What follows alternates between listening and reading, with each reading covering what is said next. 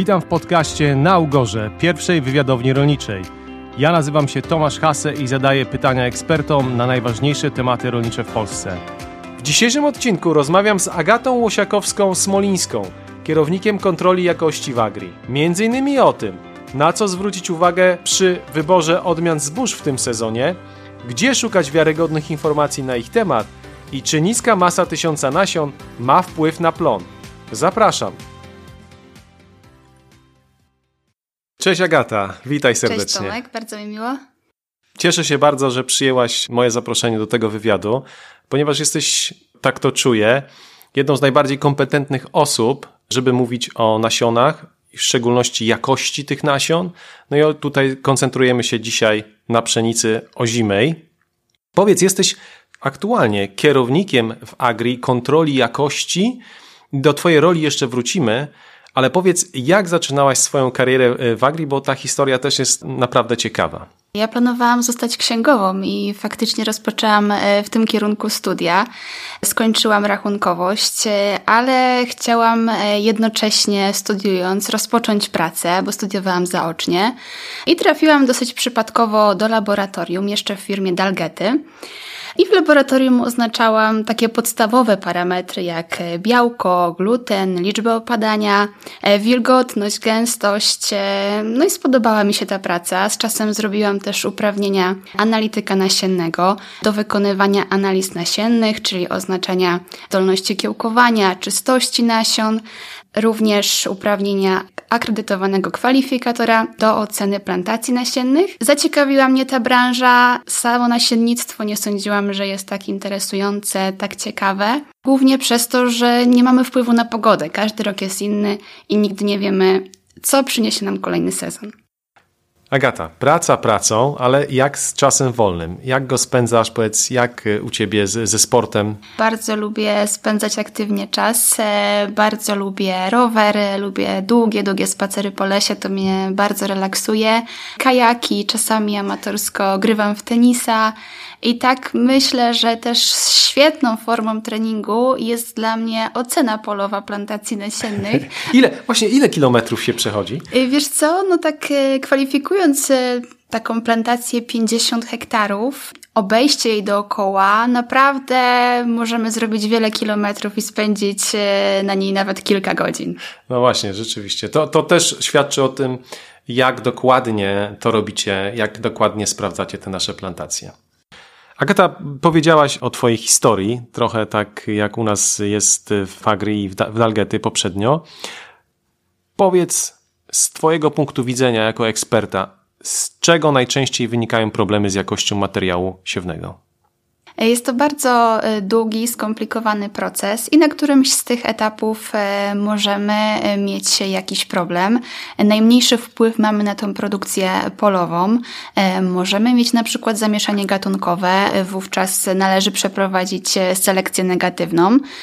Czasami są też przedłużające się żniwa, mokre i wtedy mamy nasiona porośnięte. Proces kiełkowania w tych nasionach już się rozpoczął e, i jedyną e, metodą na odseparowanie tych nasion jest stół grawitacyjny, który mamy na zakładzie w Aleksandrowie Kujawskim. Czasami jest też tak, że wydawać by się mogło, e, że jest problem z materiałem siewnym.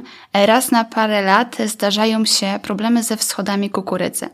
To, że ktoś sieje kukurydzę od 15 lat e, i zawsze rozpoczynał siewy na koniec kwietnia, nie oznacza wcale, że w danym roku e, faktycznie koniec kwietnia jest dobrym terminem e, na rozpoczęcie siewów. Kukurydza jest bardzo wrażliwym gatunkiem, mm, jeżeli chodzi o temperaturę gleby. I trzeba o tym pamiętać. E, w momencie, kiedy umieścimy nasiona w zbyt zimną glebę, proces kiełkowania może zostać zatrzymany, koleoptyl może zawinąć się w dół, albo w ogóle proces kiełkowania się nie rozpocznie. Każda odmiana też będzie reagowała inaczej. Inaczej reagują odmiany typu flint, one nie potrzebują aż tak wysokiej temperatury gleby, wystarczy 6-8 stopni, a w przypadku dentów jest to już 10-12 stopni. Także jest to bardzo ważne e, i trzeba o tym e, pamiętać.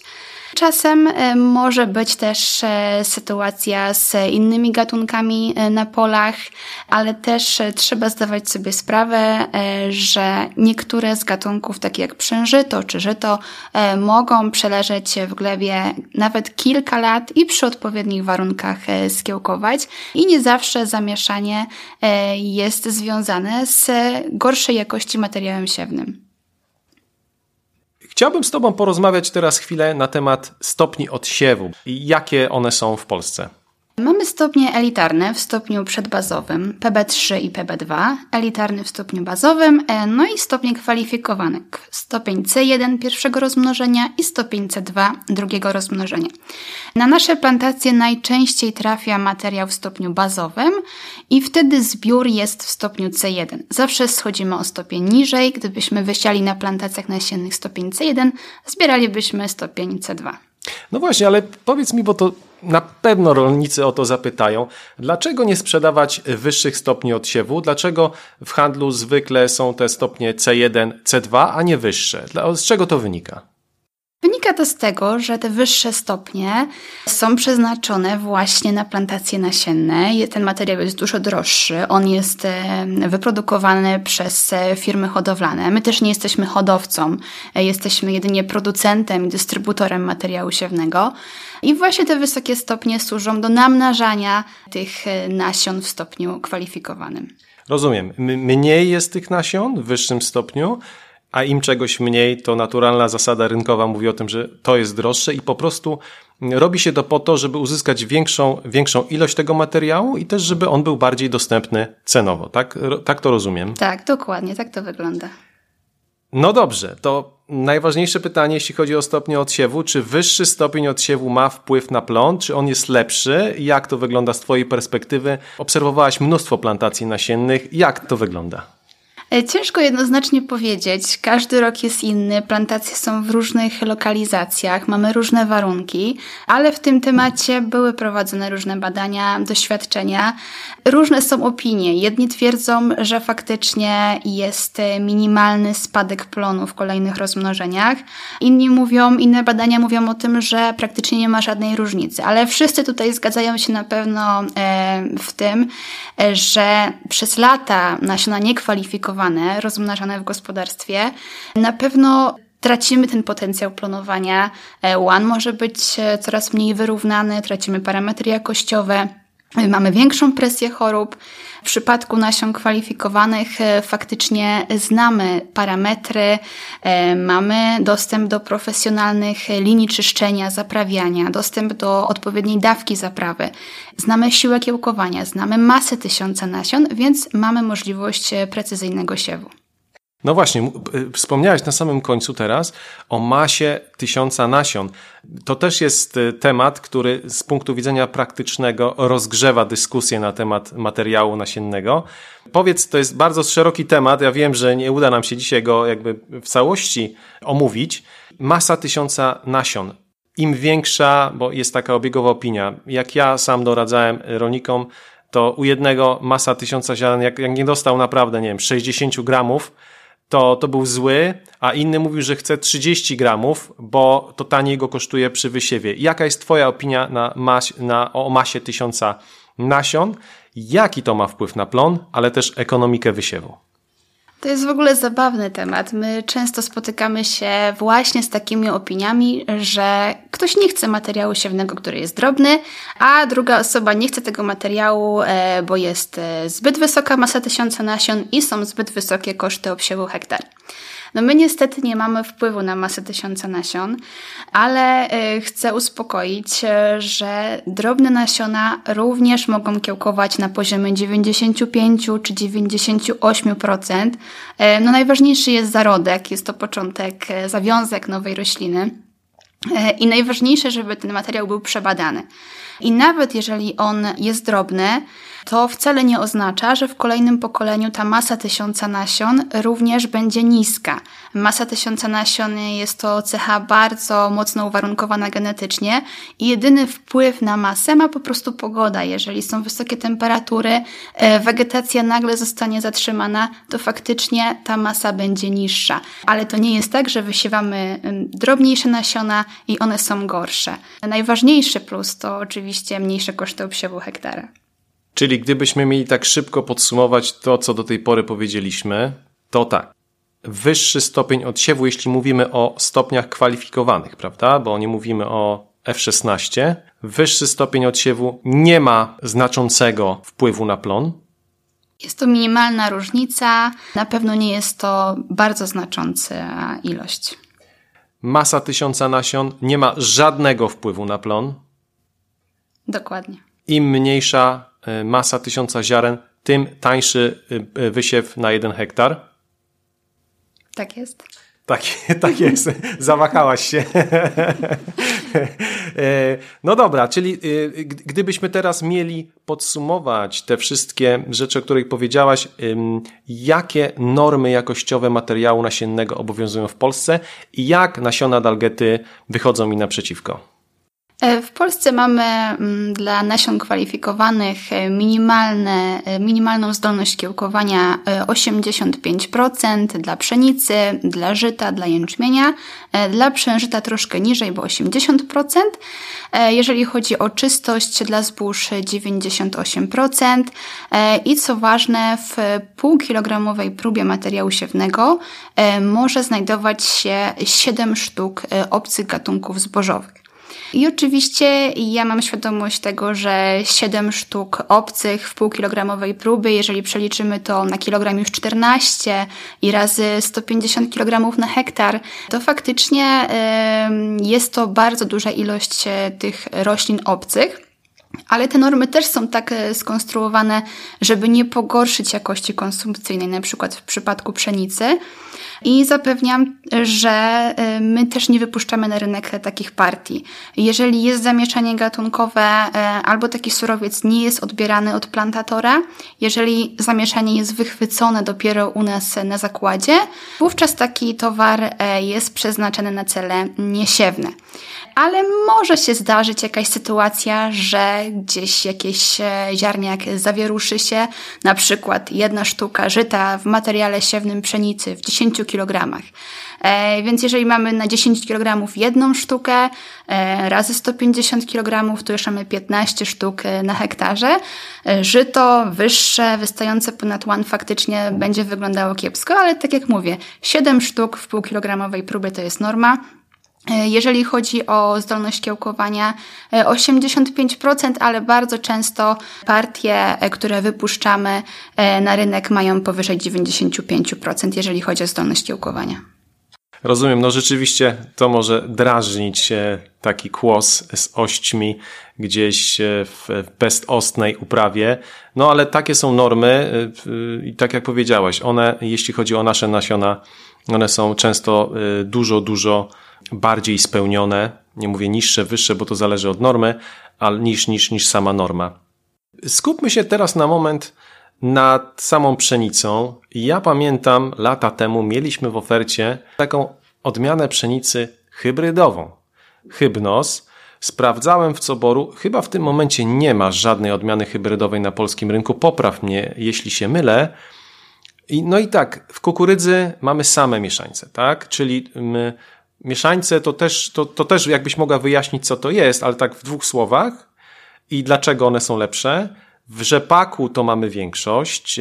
Rozmawialiśmy też o życie. W życie też większość odmian to mieszańce, czyli tak zwane hybrydy, a w pszenicy żaden. Dlaczego? Tak, to prawda. No w życie ponad połowa zarejestrowanych odmian w Polsce e, to mieszańce, a w pszenicy no, trwają intensywne prace hodowlane. E, jest to troszkę bardziej skomplikowany e, proces. Tak naprawdę, żeby rolnicy chętnie uprawiali pszenicę hybrydową, e, musi ona plonować e, znacznie lepiej niż e, te formy populacyjne. Wiadomo, materiał siewny odmian hybrydowych są to dużo większe koszty i trzeba też pamiętać o tym, że musimy te nasiona wymienić każdego roku.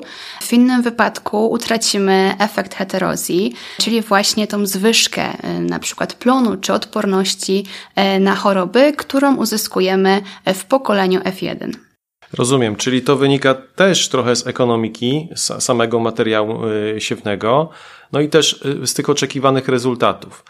Ale jest coś na horyzoncie, że tak powiem, za rok, za dwa, za trzy? Jak to wygląda? Tak jak mówię, no cały czas e, intensywnie hodowcy pracują nad odmianami hybrydowymi e, i kto wie, może za kilka lat już będziemy mieli w ofercie okay. pierwsze odmiany hybrydowe. To trzymamy, trzymamy, jeśli słuchają nas hodowcy, trzymamy za Was kciuki mm, i, i chcemy taką odmianę do naszego portfolio. Jakbyś mogła teraz takie praktyczne wskazówki dać rolnikom, bo oczywiście wszyscy się zastanawiają, która pszenica jest lepsza, nie wszyscy, z, z, czasem się to zmienia, nie wszyscy szukają odmian, które planują najlepiej, najwyżej i mają tą świadomość, że trzeba jednak dostosować tą odmianę do swoich warunków. Czasami lepiej posiać odmianę, która jest bardziej odporna na choroby, innym razem posiać odmianę, która jest bardziej odporna na wyleganie i tak dalej. W jaki wiarygodny, jak w wiarygodny sposób rolnicy mogą sprawdzić te wszystkie parametry pszenic, jak one się zachowują w różnych regionach kraju, gdzie znaleźć te informacje? Bardzo dużo informacji możemy znaleźć na stronie Coboru. Oczywiście listy opisowe odmian, e, porejestrowe doświadczalnictwo odmianowe, e, no i listy odmian zalecanych na terenie danego województwa. Wszystkie te informacje są ogólnodostępne i tam faktycznie w teorii można te odmiany e, sprawdzić, a w praktyce oczywiście różne dni pola. My zapraszamy też na nasze poletka. Co roku zakładamy poletka demonstracyjne właśnie odmian z oferty nasiona dalgety i można w warunkach polowych e, zobaczyć, jak te odmiany się prezentują.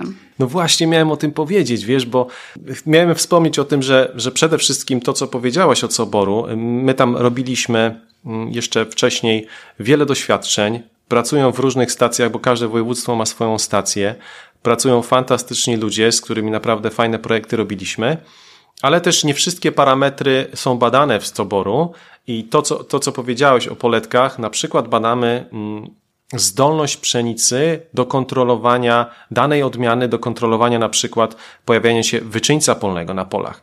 I tutaj odsyłam Państwa do naszych poletek AgriDemo, chociażby w Gajewie w tym roku kończymy trzyletni projekt i pewnie się z Państwem tymi danymi mm, podzielimy, więc nie zawsze te pełne informacje Państwo znajdziecie w Coboru, ale jest to rzeczywiście najlepsze źródło, żeby te odmiany, nie tylko pszenicy porównać, bo tam są wszystkie odmiany, y, wszystkie oprawy, które są zarejestrowane i odmiany y, w Polsce. No dobra, no to w takim razie jakbyś miała polecić y, powiedzmy top 3 nowych odmian zbóż na nowy sezon z Agri. No, takie top 3 na pewno byłaby to pszenica z hodowli Limagren Ceramic. Nie jest to nowość w tym sezonie, już mieliśmy pszenicę tej odmiany w sprzedaży w ubiegłym roku, ale z takich nowości pierwszy sezon na pewno e, hodowla roślin strzelce i pszenica ambicja. E, grupa jakościowa A, super parametry, super wyniki, jeżeli chodzi o mm, potencjał planowania, dobra zdrowotność, e, także tutaj naprawdę pozycja godna uwagi. I taka nowość, e, przężyto medalion. Jest to bardzo ciekawa odmiana, bo jest to y, przężyto o zredukowanych ościach. Także widziałem, polu... widziałem, bardzo ciekawie to wygląda. Nie wiadomo, do czego to porównać. Dokładnie, to bardziej na polu e, trochę przypomina pszenicę, a, aniżeli przężyto. I niektórzy Chciałbym, zas... żeby pszenica miała takie kłosy. to prawda. Także niektórzy zastanawiali się faktycznie, co to jest za gatunek. Ale my tutaj skupialiśmy się przy wyborze tej odmiany, e, głównie na wynikach. E, no super wyniki, jeżeli chodzi o planowanie za trzylecie badań. Przede wszystkim e, bardzo dobra zdrowotność, jeżeli chodzi o przężyto medalion. Mhm. Polecamy wybór, który przedstawiła, podała Agata, jak najbardziej. Agata, na koniec powiedz proszę, bo pytam o to wszystkich rozmówców, Gdybyś miała polecić jedną książkę, z której rolnik mógłby wyciągnąć jakąś wartość, no pewnie najlepiej związaną z nasiennictwem, co by to było? Znaczy, ja cię zaskoczę. Ja bym mogła polecić e, uprawę roślin. E, jest to praca zbiorowa pod redakcją profesora Andrzeja Koteckiego i dla mnie jest to takie przypomnienie ze studiów szczegółowej i ogólnej e, uprawy roślin i co najważniejsze jest to pozycja aktualna, bo jest to wydanie z 2020 roku. Uuu, no to sam muszę zajrzeć, bo nie widziałem tego. No, 2020 rok był troszeczkę wycięty e, z, z, naszych życiorysów, ale, ale sięgnę po to. Dziękuję Ci bardzo, bo to również mi pomoże. Cóż, było bardzo przyjemnie z Tobą rozmawiać, jak zwykle. Trzymam kciuki za ten sezon, bo wiem, że on jeszcze przed Wami i wiem, że dużo, dużo, dużo się dzieje tutaj w kwestii i, i zaprawiania, i przyjmowania materiału, mm, i wysyłek tego, i oczywiście tej całej operacyjnej pracy. Trzymam kciuki za cały Wasz dział, także y, do zobaczenia. Bardzo dziękuję, do zobaczenia. I to już wszystko w tym odcinku. Jeśli chcecie dowiedzieć się więcej o naszych odmianach i nasionach, Polecam wizytę na stronie www.agri.pl i pobranie najnowszego katalogu jesień 2021. W tym roku wszystkie odmiany w jednym miejscu. Polecam serdecznie. Już teraz zapraszam na następne odcinki naszej wywiadowni, gdzie będę zadawał ważne pytania na najważniejsze tematy w rolnictwie. Jeśli macie propozycje, z kim przeprowadzić wywiad, chcecie zadać konkretne pytania naszym gościom, piszcie śmiało na marketingmałpa.agri.pl. Tymczasem